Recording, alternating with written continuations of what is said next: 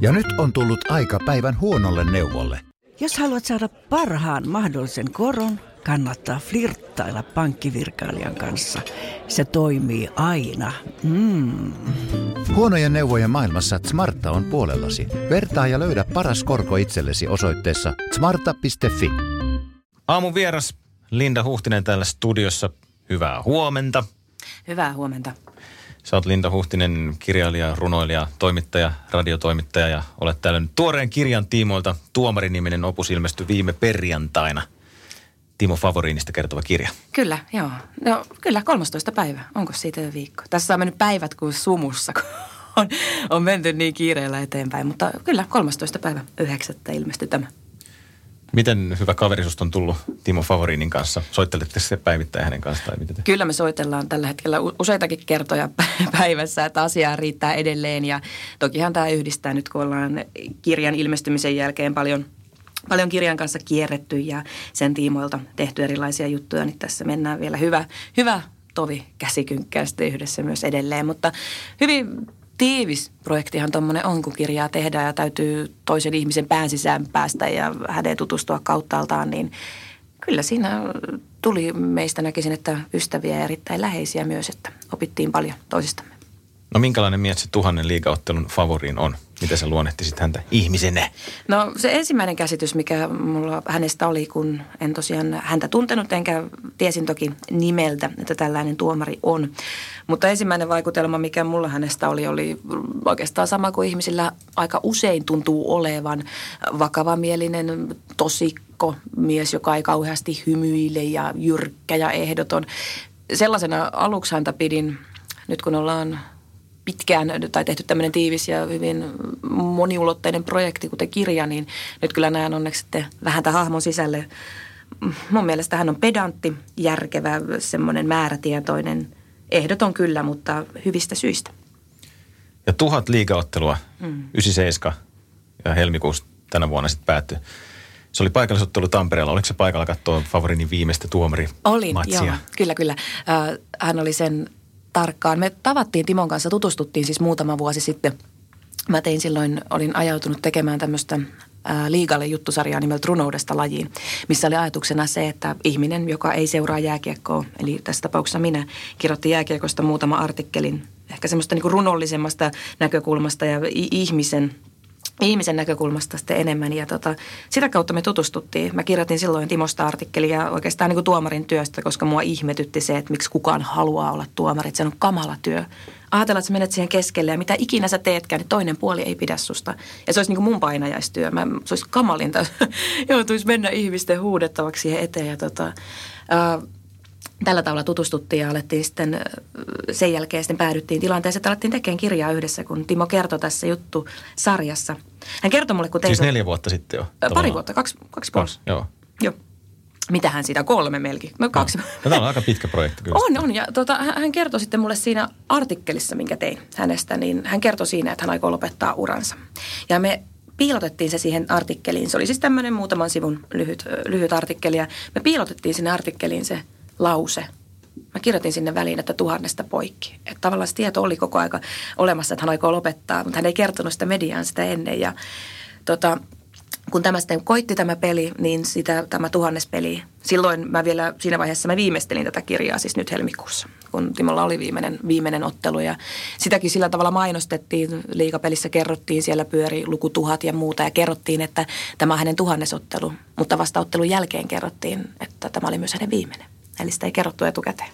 Joten katsojat eivät sitä sitten tienneet. Tokihan sitten alalla toimivat ihmiset osa sen ties. Mutta joo, vastaus sun kysymykseen oli katsomassa peliä ja tota, se oli ainut eläväni kerta, tai ensimmäinen ainakin, kun mä oli liikuttunut jääkiekkopelissä. Kuten sanoin, niin mä en ole jääkiekkoa seurannut, niin tuossa yhtäkkiä sitten, kun siinä istuin, niin se oli aika hieno hetki omassa elämässä. Et kun yhtäkkiä huomasin, että se asia olikin mulle hyvin merkityksellinen ja tärkeä ja oli niin kuin kyynelkin jopa silmäkulmassa, niin silloin ymmärsin, että tästä niin kuin jääkiekossa monelle niille faneille on kyse. Että se on jotain hyvin henkilökohtaista myös. Oliko Favoriinilla kanssa kyynel silmäkulmassa vai miten se otti sen viimeisen tuhannennen pelinsä? Hän oli yllättävän viile. Tai semmoinen, niin että hän, hän otti sen, mä huomasin, mun tehtävä tuota kirjaa kirjoittaessa oli, tuo kirja perustuu aika paljon näihin siihen, että siinä kierretään vielä kerran kaikki jääkiekokaupungit. Hän muistelee ja kertoo mulle niitä tarinoita ja kirjaa tehdessä me kierrettiin tosiaan eri halleissa ympäri Suomea ja mä aina kysyin häntä, häntä niin pitkin syksyä ja alku, alkukevättä ja ennen tätä viimeistä peliä, niin mä koko ajan kysyin, että miten sä jaksat ja miten sä kestät ja pelottaako jo ja jännittääkö. Ja hän oli koko ajan, että ei, tämä on päätetty ja hän ei katso taakse ja hän, hän tekee tai hän lopettaa tuhannen teet. Hän oli siitä hyvin varma. Jossakin vaiheessa musta tuntui, että mä olin näkevinä niin myös sitä, että kyllä häneltä tuli se haikeus, kun hän alkoi ymmärtää, koska onhan se, ajatella 22 vuotta, sä oot ollut sama. Ja sitä ennen vielä niin Mestiksessä useamman vuoden, eli se jääkiekko tuomari urahalla oli niin pitkä. Eli kuka tahansa, joka on vaikka 30 vuottakin ollut sa- samaksi ihmiseksi niin kuin on ollut tämä hänen identiteettinsä. Eli kyllähän se on kova pala yhtäkkiä sitten muuttua, että se, se et olekaan enää se. Ja siksi mä sitä koko ajan kysyin, että miltä tuntuu ja joko jännittää. Mutta sitten kun mä olin aika varma, että sitten kun tulee se tuhannes peli, että sitten hän niin kuin, sinä päivänä hän jotenkin se konkretisoituisi ja hän ottaisi sen niin kuin vakavasti ja olisi vähän haikea. Mutta kyllä kun mä katsoin häntä, niin hän oli tyyni kuin, niin kuin vesi, veden pinta ja oli niin kuin, ja hän oli sen käsitellyt mielessä. Tämä on tämmöistä suomalaisen miehen viileyttä millä hän se käsitteli. Linda Huhtinen, tietysti Timo on kirjassa itse äänessä, mutta sitten sä oot paljon puhunut myös pelaajien ja valmentajien ja lätkäfanien kanssa, niin onko siellä toistunut jotkut asiat, kun Timo Favoriinista puhutaan, että miten ihmiset luonnehtii häntä? Mm. Onko jotain samoja adjektiiveja vaikka, mitä ihmiset aina käyttää Favoriinista? moni, kenen kanssa tästä puhuin, niin moni koki saman asian siinä, että hän on aluksi vähän pelottava hahmo. Että hänessä on semmoista, ehkä se on se vakavuus, koska hänen niin kuin, mm, tämä niin kuin tuotemerkkinsä tai tämä niin kuin, tuotemerkki, mikä hänen niin kuin tapansa olla oli semmoinen, että hän ei hymyilly. Siihen perustui tavaramerkki, se, tämä, se tuotemerkki.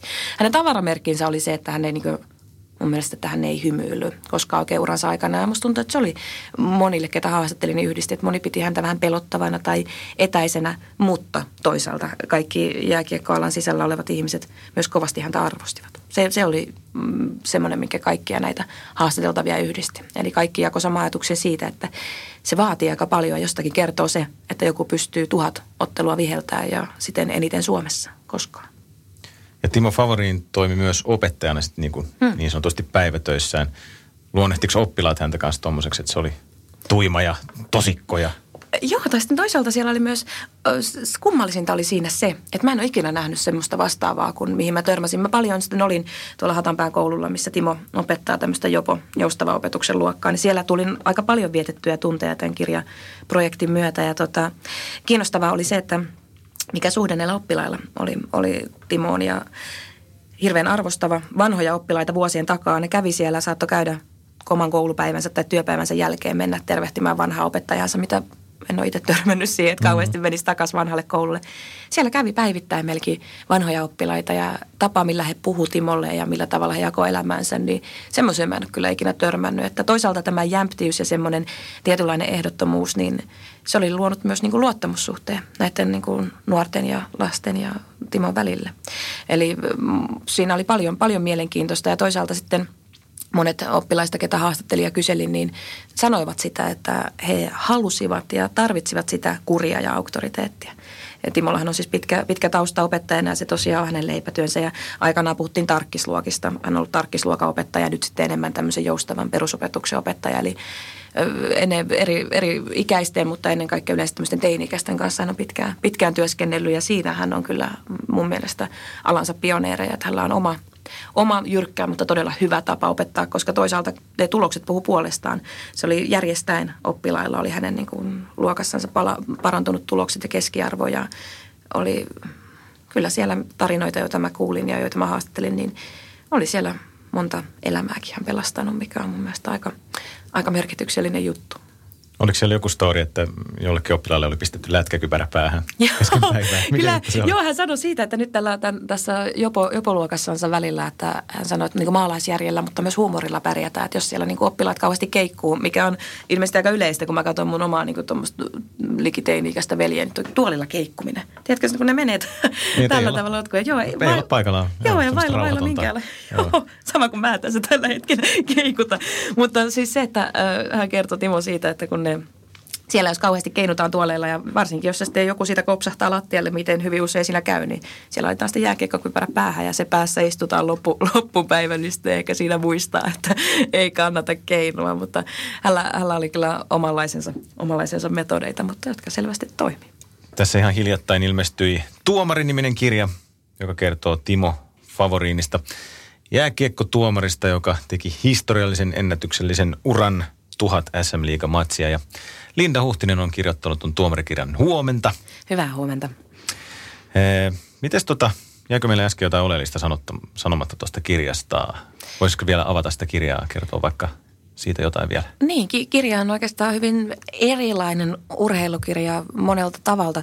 Kiinnostavaa ehkä ja hauskaa on se, että mä en ole ikinä elämässäni itse lukenut yhtäkään urheilukirjaa, mutta yhden on sitten nyt kirjoittanut. Mutta se, että mä, kuten sanoin, jääkiekko on mulle tuntematon laji. No to, toki nyt vähän sitä enemmän ymmärtää, mutta ei vähäistä. On se vähäkin vähän, mitä siitä tiedän. Kirja on kirjoitettu siitä näkökulmasta, että siinä kierretään vielä kerran Timon kanssa kaikki SM kaupungit. Hän muistelee näistä kaupungeista vuosiltansa 22 vuoden ajalta, mitä siellä tapahtuu, mitä tapahtuu siellä kaukalon puolella. Siellähän on paljon asioita, mitä katsoja ei näe tai kuule.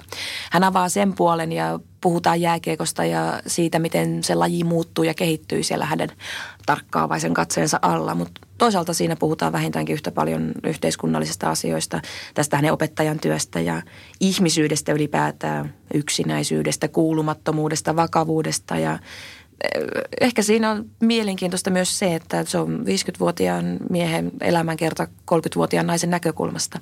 Eli siinä olen niin kuin minä kertojana. Ja tokihan siinä Timo, Timon ääni, ääni kantaa paljon ja hän kertoo, mutta mm, oikeastaan yritän itse siinä kertoa sen tarinan oman oman pääni lävitse suodattamalla asioita vähän aika paljonkin kyseenalaistamalla ja ihmettelemällä. Eli siellä on kaksi, meillä on Timon kanssa, me ollaan kaksi hyvin erilaista ihmistä. Että meillä on paitsi sukupuolien ja sukupolvien välinen ero, niin meillä on paljon myös aatteissa ja näkemyksissä eroa, joten tässä kirjassa on hyvää, hyvää kontrastia sitten näissä meidän keskusteluissa siinä, kun vähän väitelläänkin maailmasta. Mitä ne teidän aate- ja näkemyserot on? No Timo sanoo, hän, hän kuvailee sitä, että mä olen humanisti ja hän sanoo sen, kun se olisi paha, pahakin asia välillä. Se ärähtää tehdä humanistien kanssa, kun tehdään, mutta tota, äh, kyllä mä olen äärimmäisen herkkä ja semmoinen niin kuin – haavoittuvainen ihminen ja rakastan runoja ja sanoja ja pyörin niissä omissa, omissa pilvissäni ja maailmoissani. Ja hän on taas vakava mielinen ja semmoinen hyvin tarkka.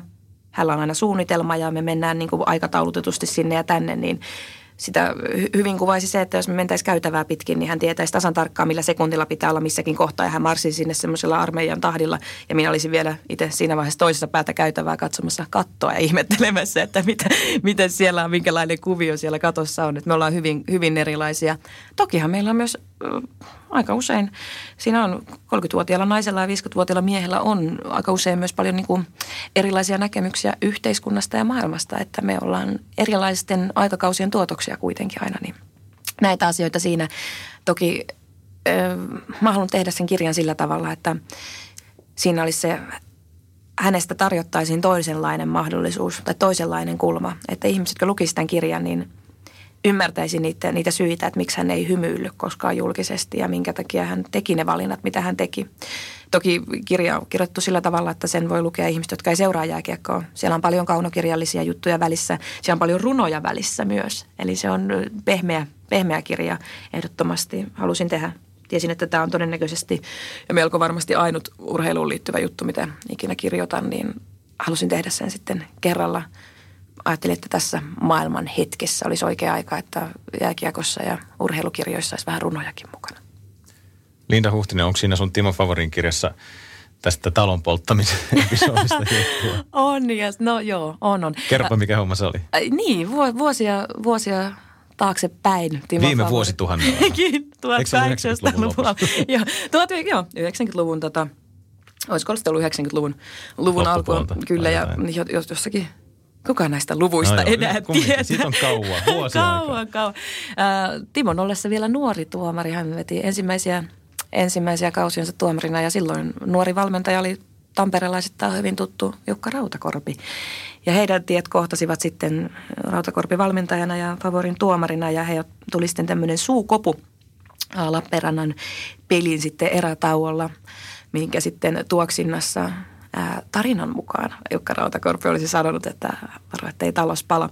Tähän tarinaan törmäsin hyvin usein. Tämä oli mulle tuntematon, kuten moni muukin jääkiekkoaiheinen tarina, mutta tätä mä en ollut tiennyt tätä, tätä juttua. Mutta kun aloin Timon kirjaa kirjoittaa ja ää, sitten kun ihmisiä haastattelin, niin tämä nousi koko ajan esiin. Ihmiset kysyivät, tuleeko siitä ja tuleeko siitä. Ja sitten aloin sitä juttua niin sitten selvittämään ja toden totta näin oli ollut. Ja muutama vuosi sitten oli tehty tämmöinen Iltasanomien tai Iltalehden top 10 jääkiekko-letkautukset, niin se oli päätynyt myös sille listalle, että oli jäänyt elämään tämä varo, että ei talouspala juttu. Ja kyllä se oli sitten, mä ajattelin, että totta kai se täytyy käsitellä. Mä halusin käsitellä sen kirjassa niin, että molemmat asianomaiset saa niin kuin ehdoitta vapaasti ja kaikessa niin kuin rauhassa ja omilla sanoillansa ja omin, omilla ehdoillansa tavallaan kertoa sen tarinan. Heille molemmille varattiin siihen paljon tilaa ja paljon aikaa ja kirjassa molemmat sitten herrasmiehet käyvät tämän lävitse. Mitä tapahtui, kumpi oli oikeassa, kumpi oli väärässä, miksi niin tapahtui ja sitten vähän semmoista jälkipuintiakin. Että se, se juttu käydään, avataan toivottavasti ehkä viimeisen kerran siinä kauttaaltaan, mutta se oli, se oli kiinnostavaa. Sinänsä musta oli hauska toimia siinä välissä semmoisena välikapulana. Mutta eikö ne ollut sen sopinut jo ajat sittenkin, että ne oli soitellut ja eikö ne ollut käynyt sen herrasmiehenä läpi jo silloin joskus? No tästäkin on muutama erilainen Ai, tarina. Se, se, kyllä, se, kyllä se juttu, kyllä mä sitten, näin mäkin oletin. Mutta sitten kun mä aloin sitä niin kuin siinä kirjoittamaan, niin oli se edelleen vähän levällään.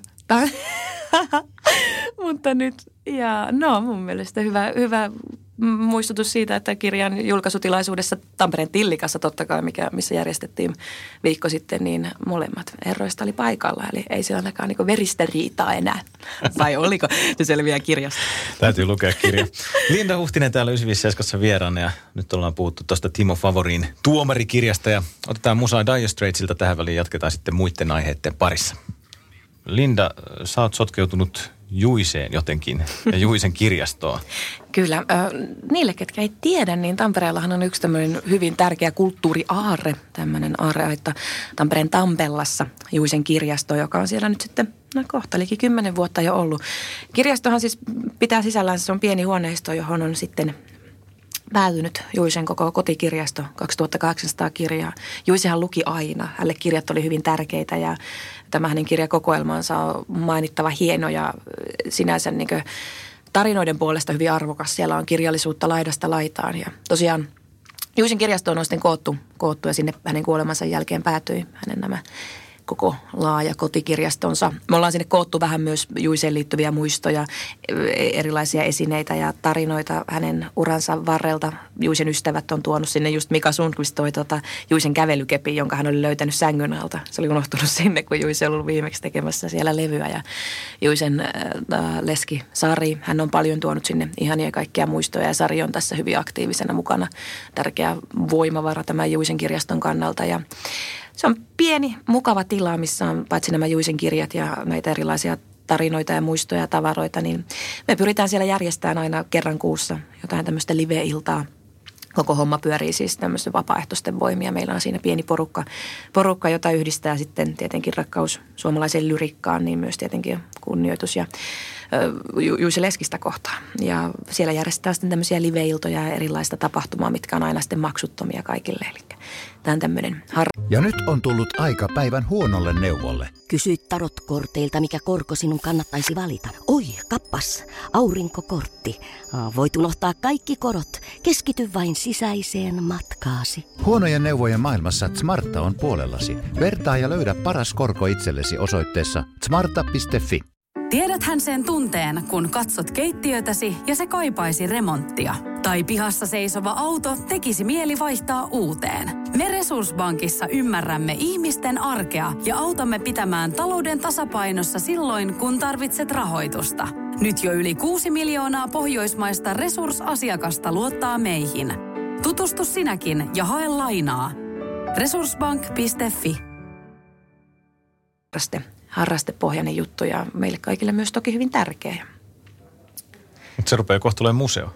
Niin kyllä, kyllä se, se on mun mielestä se on, se on pieni, pieni museo ja se on semmoinen, ei tarvitse olla välttämättä edes juisefani, jotta niin pystyy siitä paikasta viehättyä ja pitää sitä, koska se on mun mielestä tämmöinen, niin kuin sanoinkin, kulttuuriaarre.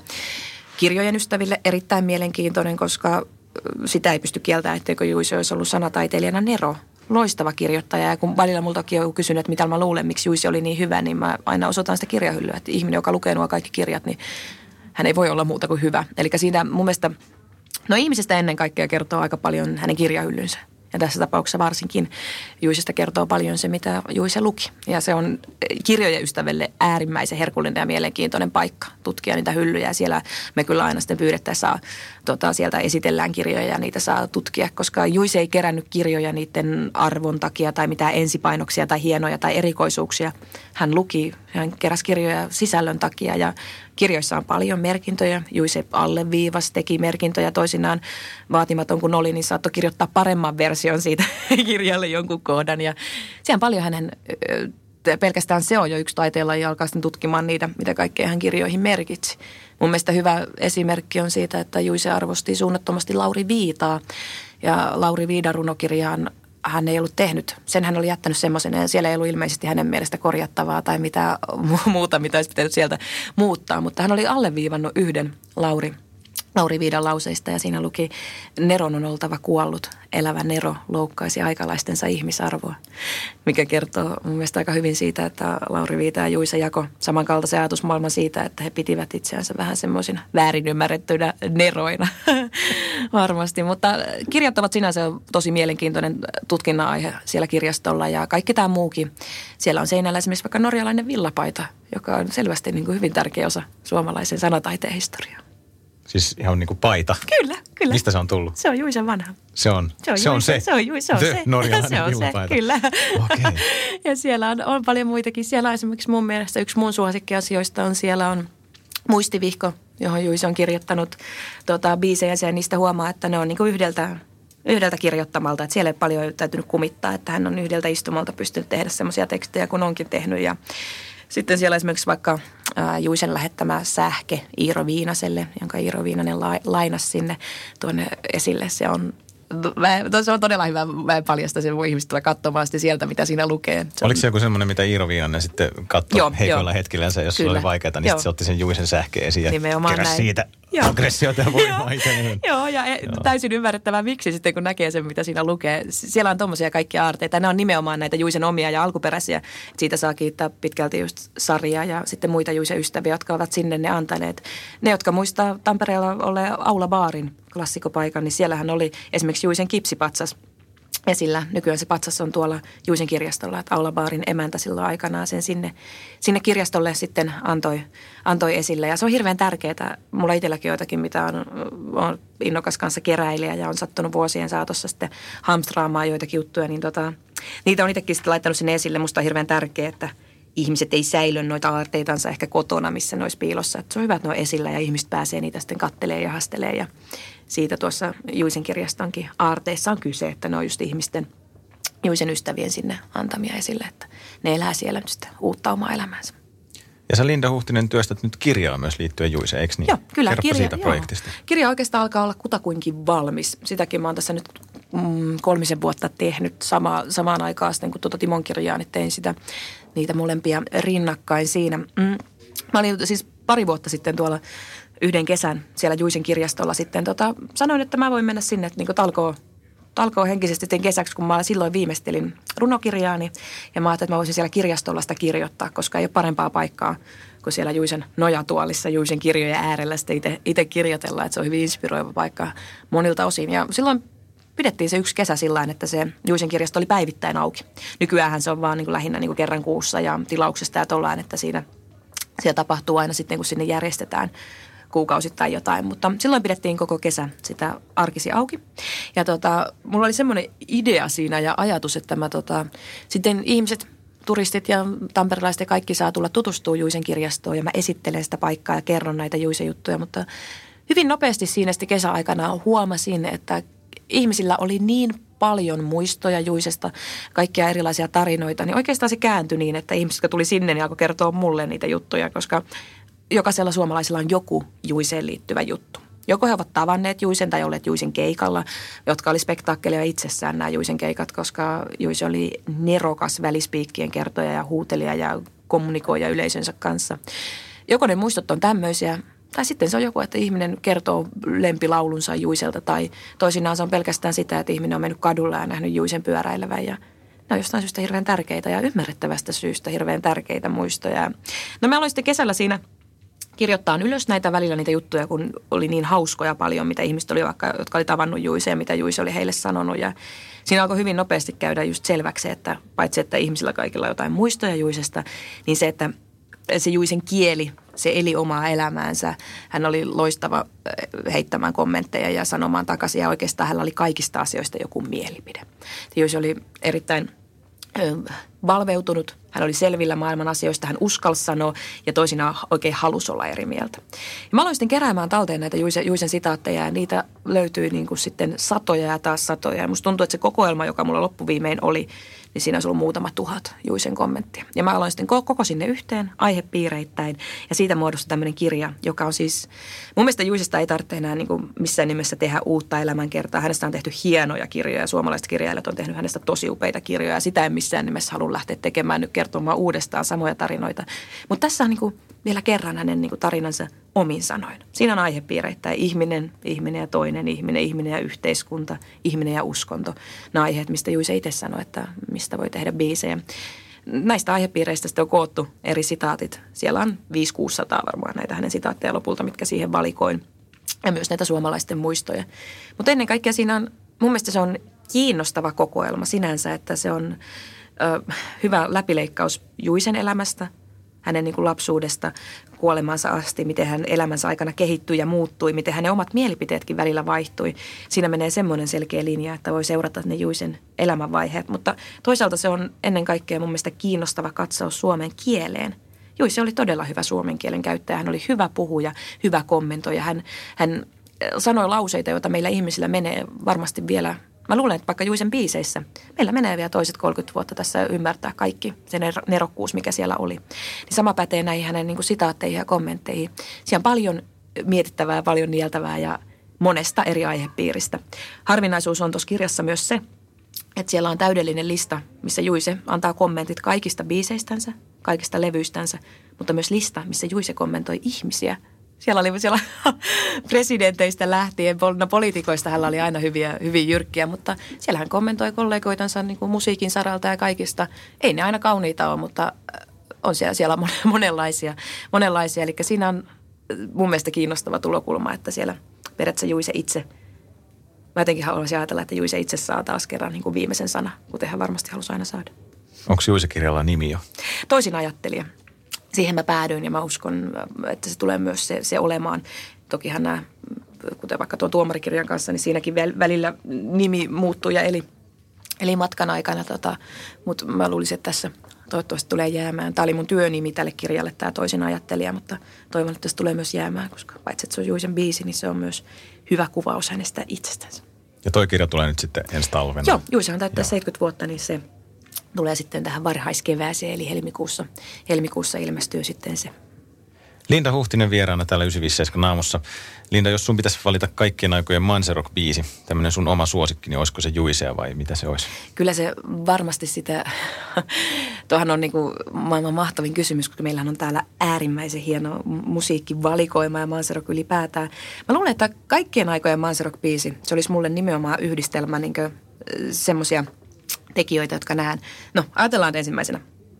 Öö, paras Tampereen, olisiko sitten rokkari vai punkkari, toisin ajattelija, loistava kirjoittaja Lauri Viita. Siis runoilija Lauri Viita. Mun mielestä hän oli kuitenkin hän oli niin loistava kirjoittaja, niin voimakas tahtoinen erilainen, niin hän oli jopa oma aikansa punkkari tai rokkari. Ajatellaan Lauri Viita, sitten just Juise, sitä ei kukaan kieltää, että hän oli nerokas, nerokas kirjoittaja – ja totta kai, jos ajatellaan täysin tamperelaista, Juisekin toki Juankoskelta, niin jos me mitään täysin tamperelainen, se on tietenkin Pate Mustervi. Jos on asia, missä nämä, nämä kolme yhdistyisivät, Juise, Lauri Viita, Pate ja sitten neljäntenä mun maailman suurin sankarini David Bowie – jos voisi olla olemassa jotain, missä nuo neljä yhdistyisi, niin se voisi olla ehkä maailman kovin Manserock-biisi. Onneksi semmoinen onkin. Pate Mustajärven toisella soololevyllä on biisi Rock'n'Roll itsemurha, jossa on siis, se on David Bowien alkuperäinen biisi Juisen käännöksellä. Ja Juise on siihen vielä laittanut käännöksensä Lauri Viita lainauksen ja esittäjänä Pate Mustajärvi. Niin siinä alkaa olla oikeastaan palaset kohdalla, että se saattaa olla jopa maailmanhistorian paras Manserok-biisi. Toinen, joka no jaetulla ykkösellä siellä on tuo ja sitten tietenkin synnyimme lähtemään, koska mun mielestä taas Bruce Springsteenin Born to Run on maailmanhistorian paras rockbiisi. Ja sitten kun siinäkin kuitenkin Juisen nerokas käännös Born to Runissa on tosi hieno teksti, mitä kukaan ei olisi varmasti voinut kääntää muu kuin Juise. Ja siinäkin sitten yhdistyy jälleen kerran Pateen ja Juisen ja maailman, maailman musiikin tota, kolme, kolme tärkeää asiaa. Niin ehkä sitten synnyimme lähtemään saattaisi olla. Linda Huhtinen, pitääkö paikkansa, että sinä rakastat Tamperetta ja Tampere on sulle tosi tärkeä ja sä oot tamperelainen henkeä ja vereen. Tämmöinen kuva mulla on ainakin välittynyt susta, että sä, oot, sä oot tamperelainen. Kyllä. Sata prosenttisesti. Oo, ja mä oon täällä syntynyt ja on totta kai, tää on mulle hirveän, hirveän tärkeä paikka paikka ja vaikka kaupunki on isossa murroksessa ja muuttuu ja katukuva muuttuu ja kaikki, niin kyllä mulle on hyvin, hyvin tärkeää. Mä oon ollut aina semmoinen ihminen, että mun, on, mun mielestä on hyvin tärkeää ymmärtää juurensa – ymmärtää, mistä on niin kuin lähtenyt ja millaista lähtökohdista ja millaisista niin kuin maisemista ja kaikkea. Sille pitäisi pysyä hirveän uskollisena, että kyllä mä pidän hirveän tärkeänä niin kuin omaa, omaa menneisyyttäni ja omaa lapsuus- ja nuoruusvuosia täällä ja Tämä on mulle rakas paikka ja täällä on monta asiaa, mitä mä arvostan. Mä arvostan tamperelaisia, tai tamperelaisuutta, sitä identiteettiä. Ei tarvitse välttämättä olla edes Tampereella syntynyt. Mun mielestä se on asia, joka on ihmisluonteen piirteessä. Se on välittömyyttä, maanleheisyyttä, semmoista jalat maassa olevaa tietynlaista vaatimattomuutta. Niin mä pidän hirveän paljon tässä kaupungissa. Ja toki sitten täällä on niin arvokas kulttuurihistoria. Se, että minkälaista taidetta täällä on tehty ja kuinka tämä paikka on aina inspiroinut hyviä taiteilijoita, niin se kertoo jostain hyvin oleellisesta. Nyt päästään meidän ohjelmaosioon kolme paikkaa Tampereella. Onko sulle hankala valita vaan kolme? No joo, no nämä oli itse asiassa hyvin selviä. Mulla oli heti päässäni, kun sä kuulit kolme, niin tota, kyllä se kärki kolmikko on aika selkeä. Toki niitä olisi, olisi monta ja on kyllä lukuisia, että jos mullakin vaikka ystäviä tulee muualta, niin kyllä mä aina keksin, keksin täällä loputtoman paljon näytettävää. Mikä on ensimmäinen, mikä otetaan nyt esiin? Kalevan kankaan hautausmaa. Kyllä se on mulle paitsi ehkä maailman rakkain paikka, niin toki myös sitten Tampereen. Kalevan kankaan hautausmaa se on paikka, mikä mun täytyy päästä muutaman kerran vähintään viikossa, jotta mä pysyn niin järjissäni. Et muutaman on... kerran viikossa? Joo, joo. Sä oot siellä ihan koko ajan. joo, mä oon hyvin paljon siellä kyllä. Ja tota, no joo, vähintään kerran viikossa. Mä huomaan, että mulla sitten alkaa ajatus niin kuin katoilla ja jollakin tavalla stressi ja kiire ja semmoinen kaikkien asioiden murehtiminen käy liian isokselle. Mä pääsen sinne, sinne sitten ajattelemaan. Siellä saa olla rauhassa, siellä on hiljasta, siellä on tavattoman kaunista, siellä on ihminen kävellessään keskellä kaikkea historiaa. Siellä kävelevä ihminen on kaiken kuoleman keskellä elossa. Siellä ymmärtää tosi isoja asioita. Ennen kaikkea, minkä takia mulle se on niin tärkeä, niin siellä ymmärtää oman pienuutensa. Siellä ymmärtää, että kuinka maallisia ja typeriä ja mitättömiä meidän murheet ja ongelmat sitten lopulta on.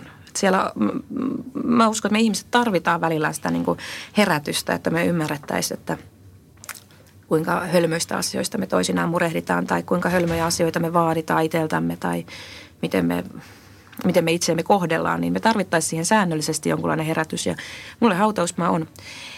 Ö, yksi tärkeä huomio on se, että hautausmaalla ei ole yhtäkään mainosta. Siellä ei ole missään mitään mainoksia. Tuossa kun me kävellään kadulla mihin tahansa, niin meidän ympärillähän on mainoksia – Eli ideoita siitä, ole tätä, tule tämmöiseksi, osta tämä, niin ole tätä. Mm, pelkästään katukuvassa, kun me kävellään tuossa keskustassa, niin ihmiset on kiireellä menossa töihin, joku juoksee lenkkiä. Ja kun sä katsot ympärille, niin sä koko ajan ajattelet, että no mun pitäisi tehdä tota ja mun pitäisi mennä tonne ja olla tota. Hautausmaalla ei ole mitään sitä. Siellä sä et ole kukaan oikeastaan kenellekään. Siellä on ihana tapa toki, että yleensä vastaan tulijoita tervehditään maltillisella pienellä nyökkäyksellä ja sitten molemmat katoavat omiin Mä luulen, että se on mulle niin tärkeä paikka just siksi, että siellä ei tarvitse olla mitään. Kukaan ei odota sinulta mitään eikä, eikä mitään. Se kertoo ehkä jotain hyvin kammottavaa myös tästä ajasta, että miksi, pitää, miksi tuommoisia asioita ihminen pohtii. Mutta se on kaunis ja kun mulla on, mä oon ollut aina hirveän kiinnostunut myös historiasta. Että se on varmaan mun tämmöinen niin suosikkiharrastus on historia ja historian kirjojen lukeminen ja niin kuin historian läpikäyminen. Niin hautausmaallahan se korostuu myös paljon, paitsi taiteen, niin myös Tampereen ja historian. Siellä on paljon merkkejä vaikka sisällissodasta tai Tampereen erilaisista poliittisista käänteistä tai siellä on sodan jälkeä ja muuta. Joten se on, siellä korostuu niin kulttuuri- kuin yhteiskunnalliset jutut. Hautausmaa on loistava paikka. Mä, mä nautin siellä suunnattomasti olostani. Entäs toinen lempipaikka? Toinen lempipaikka on sitten oikeastaan liippaa, vaikka ihan eri asia, niin sitten liippaa toisaalta läheltä. Ö, itse asiassa on ihan tässä, niin jos tästä heittäisi kiven, niin saisi sen melkein tuonne Laukantorin divari. Siis tuossa torilla on tota, mun mielestä maailman paras divari. Siellä on tota, maailman, mä joskus satuin siihen vaan vahingossa, kun näin, että pihassa oli kirjoja ja kävin sinne sisään sitten tutkimaan. Ja siellä on loistavia tota, ihmisiä, ihmisiä, jotka auttavat löytää kirjoja. Ja mä, toisinaan mä jään, kun sinne saatan olla tuntitolkulla siinä istuakin. Siellä on muutama penkki, joka jää ja muistan, että viime, talve, viime talvena mulla oli kauhean toppatakkikin päällä, niin mä en edes huomannut ottaa takkia pois. Mä istuin siinä sitten yhtäkkiä tämä, jossain vaiheessa tämä myyjä tuli kysyä, että hei, keitäks mä kahvit? Ja mä luulin, että se niinku alkoi päätänsä, että, että pitäisikö sun lähteä. Sitten mä että ei, että tähän oli ihan tosissaan, eikö hän voi keittää, lue vaan rauhassa, että hän tuo kahvit. Se on ihana, ihana paikka. Siellä on hieno kirjavalikoima. Mä rakastan Mä rakastan yli kaiken kirjoja ja mä rakastan vanhoja kirjoja juuri sen takia, että sieltä saattaa löytyä ihmisten aiempien lukijoidensa merkintöjä ja muistiinpanoja ja toisinaan kirjeitä ja muita. Vanhan kirjan tuoksuhan on maaginen. Mä tykkään Laukontorin divari on siinä, siinä mielessä. Ja siellä se on aina hyvä musiikki. Siellä on vinyylejä ja kaikkea. Siellä on semmoinen hyvä maanläheinen ilmapiiri. Että se on niin kuin joku, siis jotenkin siellä on semmoinen tunnelma, että kun astuu sisään, niin sä astut pois tästä suoritusyhteiskunnasta siellä ollaan vielä semmoisessa vanhassa utopiassa, mistä mä haaveilen, mikä olisi todellista, että siellä soi vinyylit ja siellä on kirjoja ja ihmisille kiire. Ja sitten vielä kolmas. Kolmas olisi varmaan kanssa, liittyy kyllä samaan aiheeseen, mistä tuossa jo aiemmin puhuttiin, niin kyllä Juisen kirjasto, mitä kerroinkin, että siellä, siellä yhdistyy kulttuuri, musiikki, äh, asiat, jotka Juise Leskiselle todennäköisesti oli tärkeimpiä maailmassa, eli hänen kirjansa. Siellä on paljon nähtävää, paljon ihmeteltävää. Siellä ollaan niin kuin kirjojen, kirjojen keskellä ja tavallaan siinäkin yhdistää sama juttu, mitä kerroin. Sekin koko toiminta siellä perustuu tämmöiseen vapaaehtoisuuteen ja kiinnostukseen musiikkia kohtaan, joten se on myös tämmöinen hyvin ei-kaupallinen ja sinänsä ulkopuolella kaikesta, kaikesta tästä muusta, muusta kiireestä, joten sinne astuessa kanssa. Oikeastaan näitä kaikkea kolme asiaa yhdisti se, että ne on paikkoja, joihin astuessa jotenkin tämä kiireinen ja vaativa maailma lakkaa olemasta, niin ehkä sen takia nämä on mulle, mulle tärkeät paikat sitten kaikki nämä kolme. Aamulehden uutiset tulee nyt kymmeneltä Radio 957. Linda Huhtinen, kiitos tosi paljon vierailusta. Kiitos. Timo Favorin kirja, tuomarikirja on just ilmestynyt. Juisa-kirja on tulossa Kyllä. helmikuussa. Hyvää syksyn jatkoa ja kiitos vielä käynnistä. Kiitos. Ja nyt on tullut aika päivän huonolle neuvolle. Jos haluat saada parhaan mahdollisen koron, kannattaa flirttailla pankkivirkailijan kanssa. Se toimii aina. Mm. Huonojen neuvojen maailmassa Smarta on puolellasi. Vertaa ja löydä paras korko itsellesi osoitteessa smarta.fi.